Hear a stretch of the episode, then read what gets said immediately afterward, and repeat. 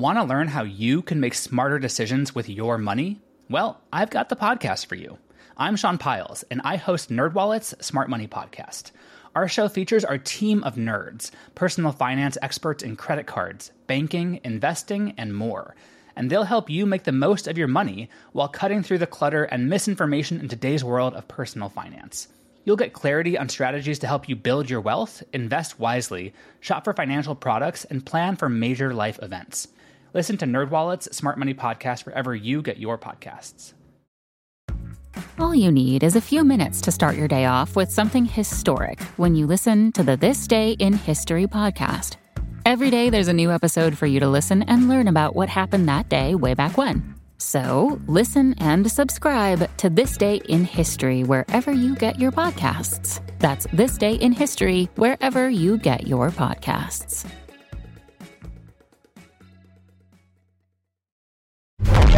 The Box of Oddities is now a Castbox original. Castbox is the fastest growing, highest rated podcast app on both iOS and Android, where you can find all your favorite podcasts. You can listen to The Box of Oddities wherever you access your podcasts. But we hope you give Castbox a try. The curator is greatly pleased with Castbox. We think it's the best. What follows may not be suitable for all audiences. Listener discretion is advised. The world is full of stories. Stories of mysteries, of curiosities, of oddities. Join Kat and Jethro Gilligan Toth for the strange, the bizarre, the unexpected as they lift the lid and cautiously peer inside the box of oddities. Hello, beautiful freaks.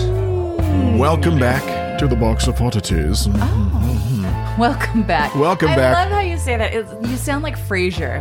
Welcome back. Let's go to the phones. Passaic, New Jersey. You're on the air.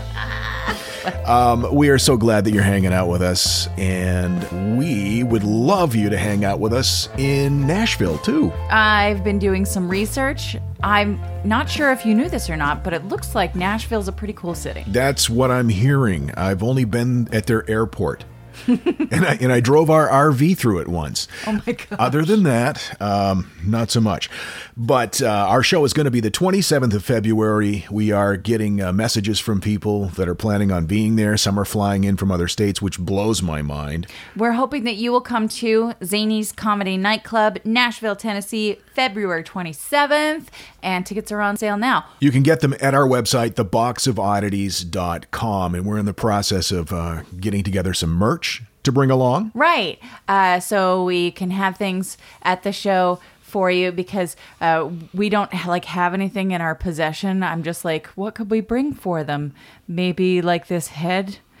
Mm. I don't know if the airport would let me pack that though. No, probably not. They have rules against uh, body parts being in your carry on. I'm sorry. Is this a wet specimen? Maybe. But yeah, in the meantime, you can get your merch at uh, theboxofoddities.com. It's like kind of like a one stop shopping experience for you. You can buy your merch and get your tickets to the live show. You go first, yeah? I go first. I got an email. We did. I intercepted it and stole the idea once again. This comes from Billy James, who uh, said that he had Not my lover. He's just. Well, okay. Go ahead. He said uh, there's a, a guy who is designing and attempting to fund a roller coaster with the sole intention of killing the people riding it. Yes, the euthanasia coaster. Yep, euthanasia coaster. He wrote possible discussion points. What happens at the end of the ride? Are there safety harnesses? If so, why? and and he said, I think I, I think you might find this topic as interesting as I do. Keep flying the freak flag, Billy James. I wrote to him and I said, uh, Billy, great idea, and laid out like a pro. Are you a journalist? And he wrote back and said, No, I am just a body piercer. That being said, I especially enjoyed the body modifications episode. First of all, you're not just a body piercer; you're an artist. I'm looking at some of your work right now. Yeah? Well done, sir. Let me see. So cool. So the euthanasia coaster. Wait, it's a real thing? It's a real thing. It's amazing. Usually, when people design roller coasters, they go out of their way to try to keep the roller coaster from killing people. Right. Safety is kind of a big deal. It is a big deal, except for an artist named Julijonas Urbonas. Don't you love that name? I really do. I hope I'm not pronouncing it correctly. Uh, the idea behind the coaster is to uh, is to kill thrill seekers in a painless experience intended to bring them joy in their final moments. I'm pulling information from uh, Ranker, from Wikipedia, and Vice. So the euthanasia coaster is the brainchild of Julijonas Urbonas. Julie. Julie for short. Um, of course, this is something that has not been built yet, and it was built initially as an art project. But the coaster's designs are specified so that if it was scaled up to actual proportions that he's designed it as, it would be lethal. He has built a um, like a scale model of it to show people what he has in mind, and according to all of his math, you would die from uh, G-force. Here's a picture of it. Now that tall hill that it starts with is a quarter mile drop. Oh. And then there are a series of loop de loops that get smaller and smaller and smaller and smaller. And the idea is the centrifugal force will build up, creating uh, 10 G's of force, which is lethal. You would black out and. What what that- is it that actually kills you? Is it your Asphyxiation. Oh, because your lungs can't fill with air? You black out because of the centrifugal force, because of the G force, and because of the, uh, the the pressure on your lungs. You cannot breathe, and you die.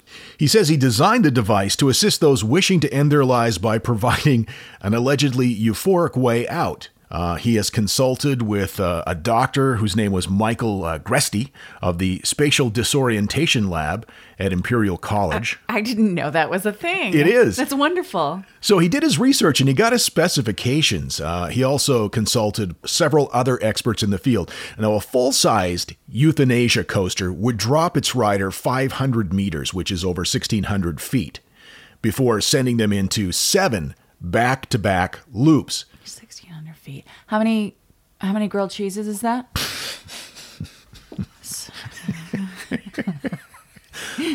okay, please continue. The coaster allegedly would hit about 100 meters per second, nearly 224 miles per hour, uh, reaching G forces of 10, at least 10, causing a loss of oxygen to the brain, unconsciousness, and then death. And uh, he's pitched the concept as an as art, but also as a solution to overpopulation he's hoping that sometime in the future somebody will build this and just use it to control population. He's just kind of a I don't know a, a fun Jack Kevorkian.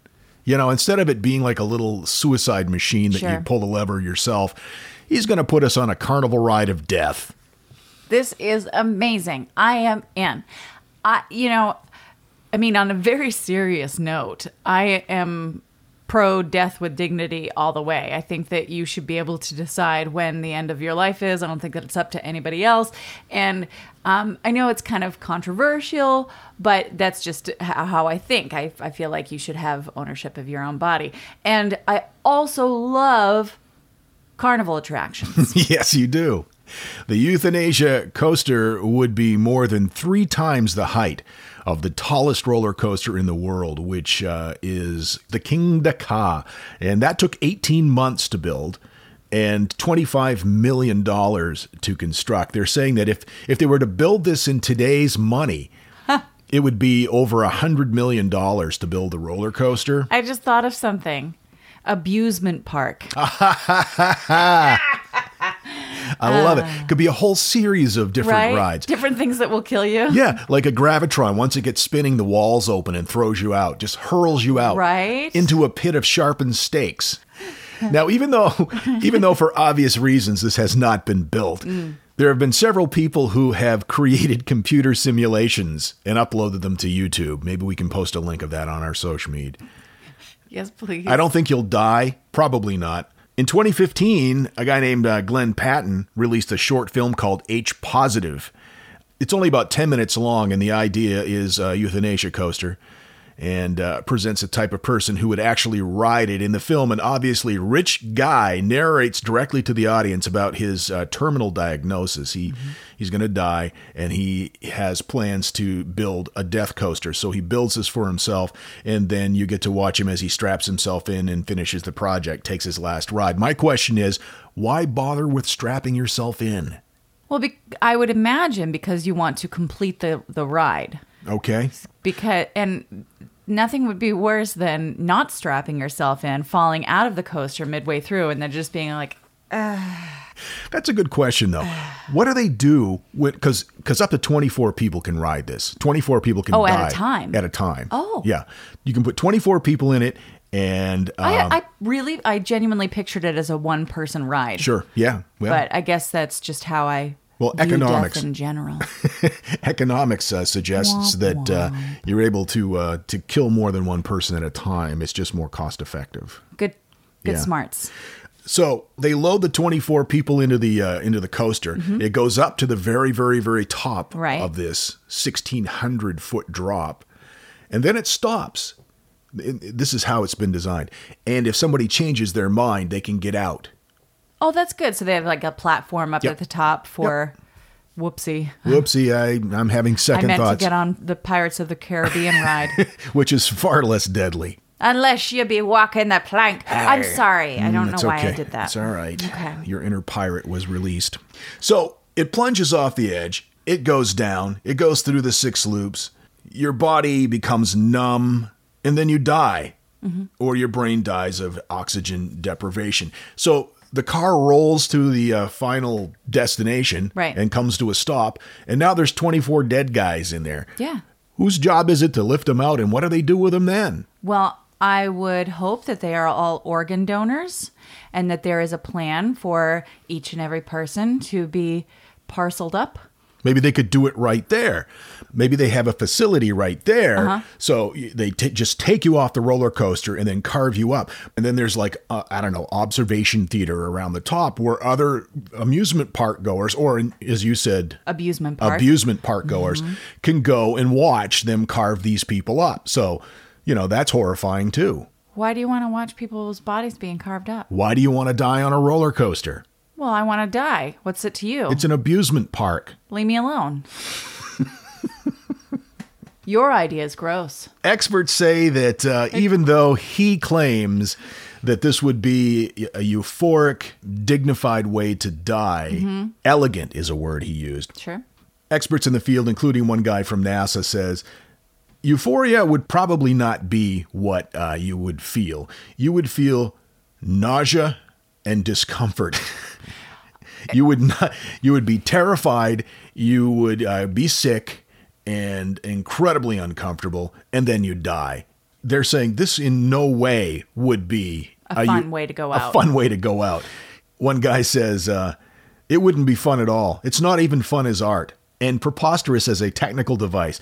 Uh, he says, curiously, it does work as provocation regardless of intent, so be it, but mostly it's just sad, sad, sad. And that was um, neuroscientist Antonio Damasio who said that. There's got to be some sort of way to make that kind of contraption, though, that would work, not killing you in that manner. Because I don't think that the G force death is necessarily the good idea about this, what could be a good idea. Like maybe there's a way that it can just jostle your brain around in such a way that you're like, you know, I'm, you know, and if that were painless, that could work. I mean, technically, being jostled to death doesn't sound great, but I'm not a doctor. I don't know. Death by jostling. but I think the idea itself is cool. Just maybe not the the manner in which it plans to kill you. Because like even the gravitron makes me feel uncomfortable. I don't like that. I hate the Gravitron. Yeah, it makes me feel like there's too much pressure on me and I'm I'm stuck. I don't like that. And plus, why at the Gravitron when you when you walk by it, the music that they choose hasn't been changed since the 80s. Have you ever noticed that? I have noticed that. I think that's the choice of the carnies. Is it a choice of the Carnies? Big Billy Idol fans? Carnies love Billy Idol. I'm not going to argue that point with you, miss. So, anyway, there's the euthanasia coaster. Um, it may never be built. It was originally uh, presented as a, an art project, but theoretically it's sound, it would work. Uh, he's hoping, the artist is hoping that um, in the future somebody will take these plans and build it and it will become an option. And many agree with his assessment as the concept won the public prize of the new technological art of Update 2013 in Belgium. And there's so many parts to that. I mean, I I suppose it makes sense that it would win in that it would work, hmm. But whether or not it would be fun, I think, is the key. Yeah, I don't know. Suffering from nausea and vertigo and then dying is not my idea of. No. And he wants to drop you from a high height, causing uh, damage to your body Right. in order to kill you. It's kind of like a really long, drawn out version of being hung, you know, because they're dropping you from a height and your body's going to be damaged and you're going to die. And it's much cheaper Sure. his idea is not just for uh, controlling population in the future, but he thought this would be a really neat execution device too. If you're going to execute somebody, and the principle of this is to die having fun, why would you want them to have fun dying if you're executing them? Plus, it's a $100 million in today's money. Hmm. Well, in that case, I'm out. Because you know how I feel. When we're mass executing people in a manner that is supposed to be fun, it should be cheap. I think I saw that on a bumper sticker once. I'm sure you did. I love the idea of creating an amusement park that entirely kills you. Like, Yeah. one of these rides will take you out, but you're not sure which one. Yeah.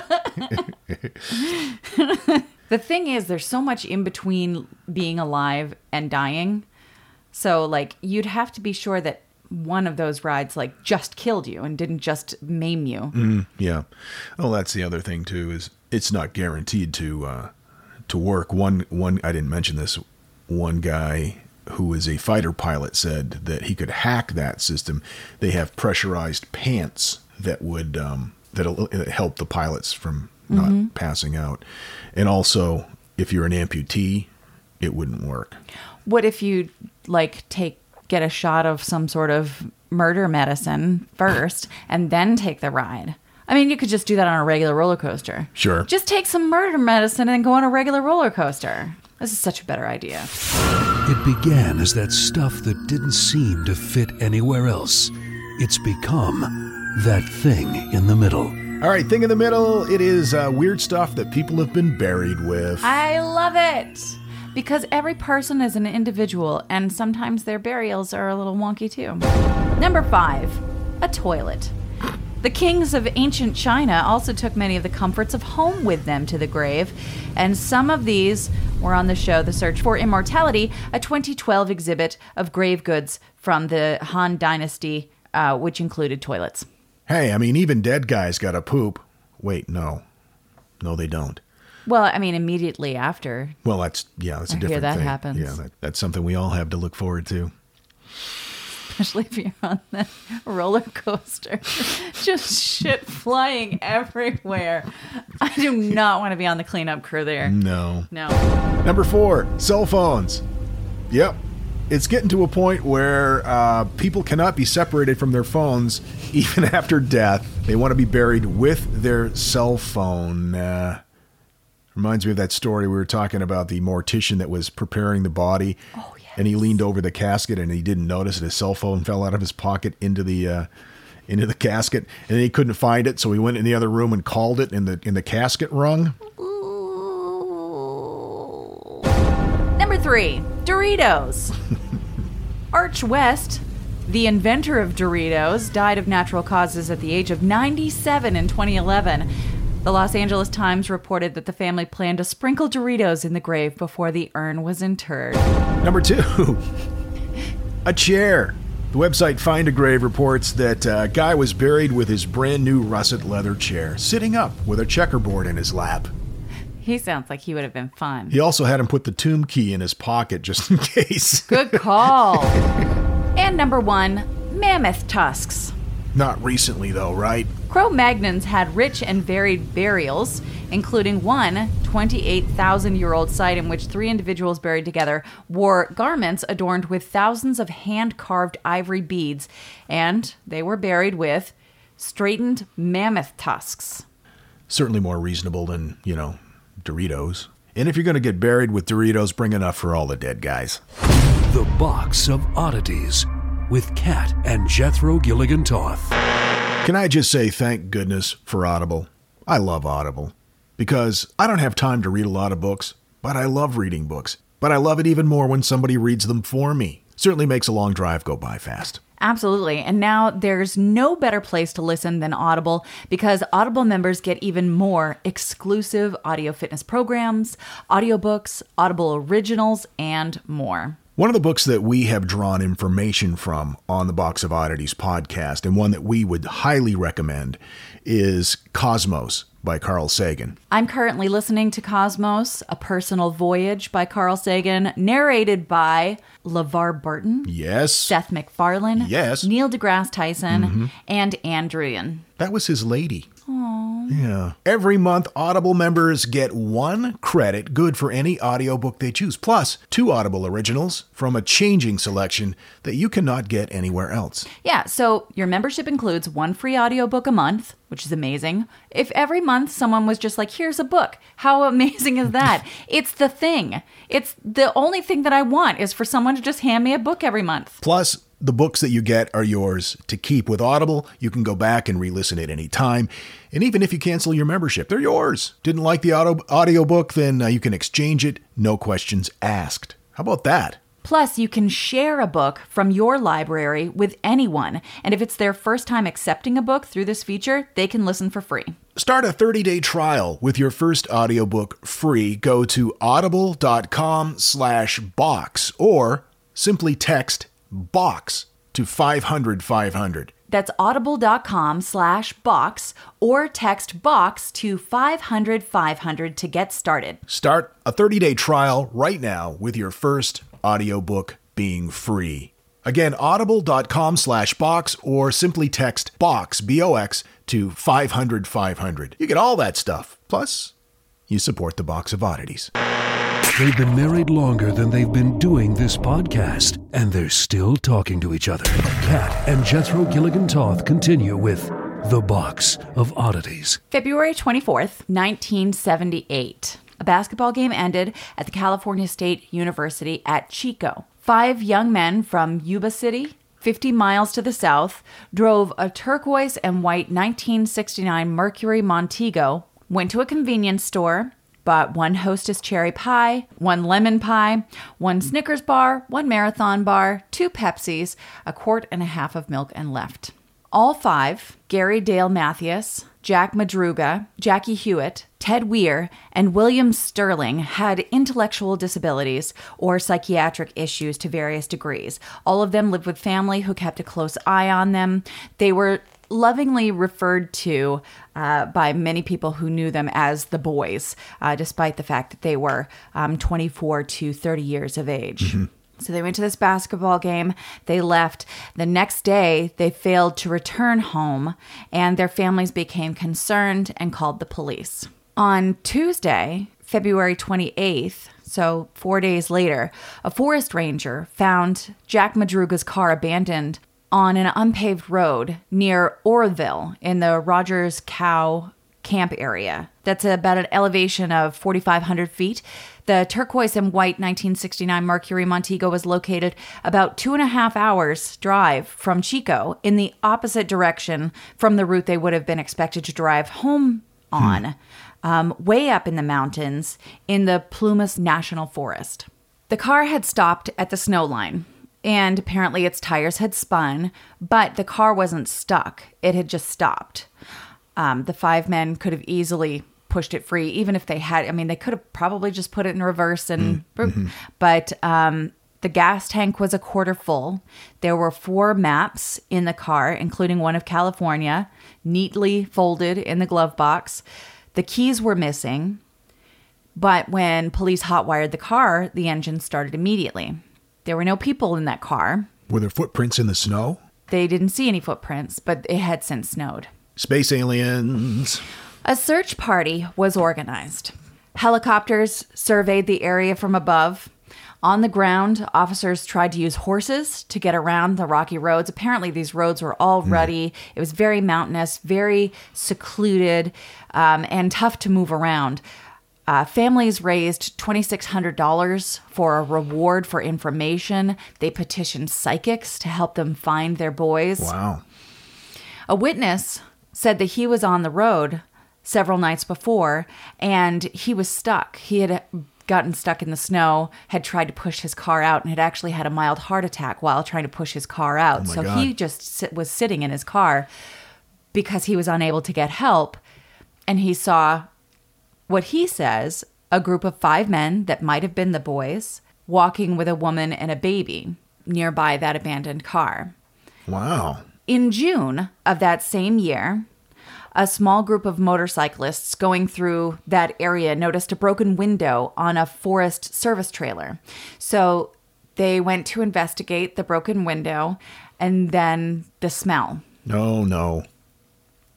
Inside the Forest Service trailer was Ted Weir, stretched out on a bed inside the 60 foot trailer, frozen to death. Eight sheets had been pulled over his body and were tucked around his head. His leather shoes were off and missing. A table by the bed held his nickel ring with Ted engraved on it, his gold necklace, and his wallet with cash inside. Weir had been a tall, heavy set fellow, about 200 pounds. He had lost about half of that weight. Oh my God. His feet were badly frostbitten. The growth of his beard on his face showed that he had lived, apparently, starving in agony, anywhere from 8 to 13 weeks. Oh my God. He was 19.4 miles from the car.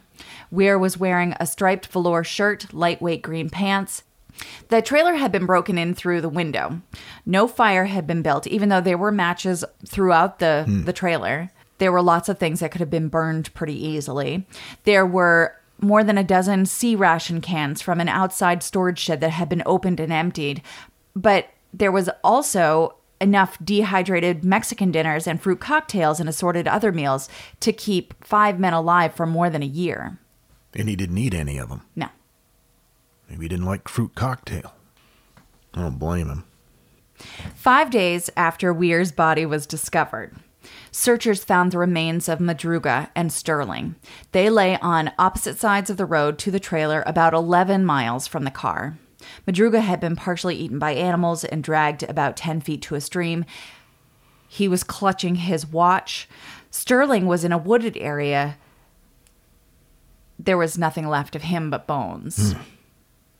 Autopsies showed they'd both died of hypothermia, and it was speculated that one might have succumbed to uh, the desire for sleep that marks right. hypothermia's final stages, and that the other just didn't leave him and then eventually froze to death. That's so sad. Two days later, as part of one of the other search parties, a backbone was found. That was about two miles northeast of the trailer. The backbone was discovered to be Jack Huett's. And the man that found it was Jack Huett's father. Oh my God. No. His shoes and jeans nearby helped identify the body. Uh, the next day, a deputy sheriff found a skull downhill. Um, dental records showed to be Huett's That was him. and his death was attributed to hypothermia as well. Can you imagine finding your child's backbone? Nope. No. So, back inside the trailer, in addition to the food, a propane tank was connected, uh, which could have provided a ready source of heat and cooking fuel that was untouched. Uh, a Yuba County lieutenant said that all they had to do was turn the gas on, that it was uh, full and ready to use. They would have had gas to cook, they would have had gas to heat the trailer, but nothing was used. Do you think that maybe by the time that he got into the trailer, he was so far gone from being exposed to the elements that he wasn't thinking straight and he just kind of crawled in there and died? Or were there indications that he had been in that trailer for an extended period of time? We know that the there were other people in the trailer with him. Okay. The way that he was tucked in, uh, there was no way that he could have done that on his own. It would the sheets were tucked in around his head after he had died, Okay. um, and there were several cans of food that had been opened with an Army P38 can opener, which apparently uh, only Madruga and Mathias had served in the Army and would have known how to use. But Interesting. those cans had been opened, but all of the other food had not been consumed. None of this makes any sense. What also doesn't make sense is why they drove up there in the first place. They were expected back the next day. Uh, the the day after they returned, they were supposed to play a basketball game as part of a tournament with a free week to Los Angeles as the prize, and they were all very excited about it. Their clothes had been laid out before they went out that night. oh my night. God. In fact, Mathias had asked his mother to wash his new basketball sneakers before he left and said, We've got a big game on Saturday. Don't you dare let me oversleep. So they were obviously planning on being back. So, do you think that uh, is it a possibility that guy saw them with a woman and a baby? Maybe they found a woman and a baby stranded somewhere, and she needed a ride, and they gave her a ride to this area, and then for whatever reason they left the car, and That's possible. And we're going to get to s- reasons why maybe that doesn't make sense. okay, So, tennis shoes were found inside the Forest Service trailer. They belonged to Gary Mathias, which suggested to investigators that he might have taken them off and put on Weir's leather shoes. Because Okay. remember, Weir's shoes were missing. Right. But Weir had bigger feet than Mathias did. So they're thinking maybe at that point, Mathias had um, his feet had swelled because of the, in, the you know, intense Frost- cold that was happening frostbite, yeah. and so he put on the bigger shoes. Um, authorities sent state mental institutions descriptions of Mathias. He was slender, dark haired, he had double vision without his glasses because he had schizophrenia. And they knew that after a certain period of time without his meds, you know, that's inevitably where he would end up if he were found by police or sure, you know, yeah, they did discover that Gary Mathias knew people in Forbestown, which is about halfway between Chico and Yuba cities, on a road with a turnoff that might have been pretty easy to miss. Um, but again, with the plans that they had for the next day, it didn't make sense that he would have just decided, hey, let's go and visit these Yeah. people that I haven't seen in over a year. Police did not rule out foul play nor did the families. Melba Madruga, who's Jack's mother, told the Washington Post that she believed that some force, quote unquote, had led the group astray. She said, We know good and well that someone made them do it, to the Los Angeles Times. She said it was impossible for her to believe that Madruga would ever drive his car, which he prized, into an area where it might be damaged, let alone leave windows rolled down, which had happened. They when the police found the car, the windows were rolled down. And knowing that it had been snowing, that the weather wasn't good, you know, the interior would have received damage, and he loved this car. He would never have done that. There are some theories that the boys saw something at the basketball game or were lured from the basketball game, maybe by a woman with a baby, but at some point it became out of their control mm-hmm. and they weren't, you know, giving someone a ride somewhere anymore, but they were being taken somewhere. Did they ever find the keys? They weren't in the trailer or anything. No. And they never found Gary Mathias. Really, never found Gary Matthews. Boy, there's just so many unanswered questions. And th- this is sometimes referred to as the American Dyatlov Pass Incident, yeah. incident. And it's very similar. There's a lot of unanswered questions. I think even with this one, there are more questions because there's just no information about what happened between the basketball game and and them finding these bodies. It's just it's horrible. and and the fact that they had everything they needed Right. To, of survive, and they didn't. What comes to my mind is uh, some of the, the the strange behavior of the um, Franklin expedition Mm-hmm. when they were trapped in the in the ice in their attempt to find the Northwest Passage, and that was attributed to lead poisoning in the solder in the um, The canned foods the canned foods. because the canned foods at the time that was a brand new technology and they were using solder to close it up and you know so it caused a lot of these guys to just go insane from lead poisoning but there doesn't seem to be any kind of agent that would have caused that with them Right. Another question is that inside the trailer there was a gold watch with the crystal missing, which none of the five men owned. It belonged to someone else. Yeah, and none of their personal belongings of value had been stolen either. Right. So it wasn't a robbery that went wrong. Nope. Wow. And they still don't have what's what's the best guess? Does anybody have one? No, I mean, no. I'll take anything at this point. There were reports that the day before the boys went to the basketball game, a snowcat had gone to that trailer. So there may have been a packed down path that they could have walked, hmm. but why they walked it, hmm. no one knows. 20 miles from the car. Yep. It doesn't make any sense. It makes no sense. But I want answers. I am. I'd never heard of this. Fascinating story.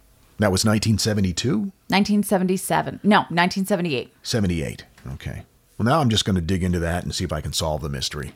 Because somebody has to, darn it. Well, if you are looking, I used uh, Wikipedia, the Washington Post, and Mental Floss. All right. Very interesting. Thanks for sharing that. You're welcome. And now you're torturing me because I don't have any answers. And you I'm know, sorry. I need answers. I know. It's okay. I love you anyway. Don't forget to get your tickets for the uh, live show. We really would love to see you. It's going to be February 27th at Zanies Comedy Nightclub in Nashville. My friend Amber's coming. She's flying down. yeah. Oh, that's so great. Um, tickets are available on our website, theboxofoddities.com. You should come and meet my friend Amber. She's nice. All right, I can hear the dogs whining. Let's go. The Box of Oddities lands on your phone twice a week. We will see you on Monday. Until then, keep flying that freak flag. Fly it proudly, you beautiful freak. And so, let it be known that the box of oddities belongs to you, and its fate is in your hands. The Box of Oddities commits to the telling of stories, stories of the strange, the bizarre, the unexpected. We wish to offer our deeply felt gratitude and appreciation for your patronage. TheBoxOfOddities.com. Copyright 2018. All rights reserved. Hi, I'm Neil, And I'm Ken. and we are from the Triviality Podcast, a pub trivia style game show where a lack of seriousness meets a little bit of knowledge. Join us each week for an hour long game of general knowledge trivia featuring special guests from around the world, plus tons of extra themed episodes. If you want to improve your trivia game, Or you just want to scream at us in your car when we get easy questions wrong, then we're the show for you. Find Triviality on all your favorite podcast apps. but you know that because you're already listening to a podcast.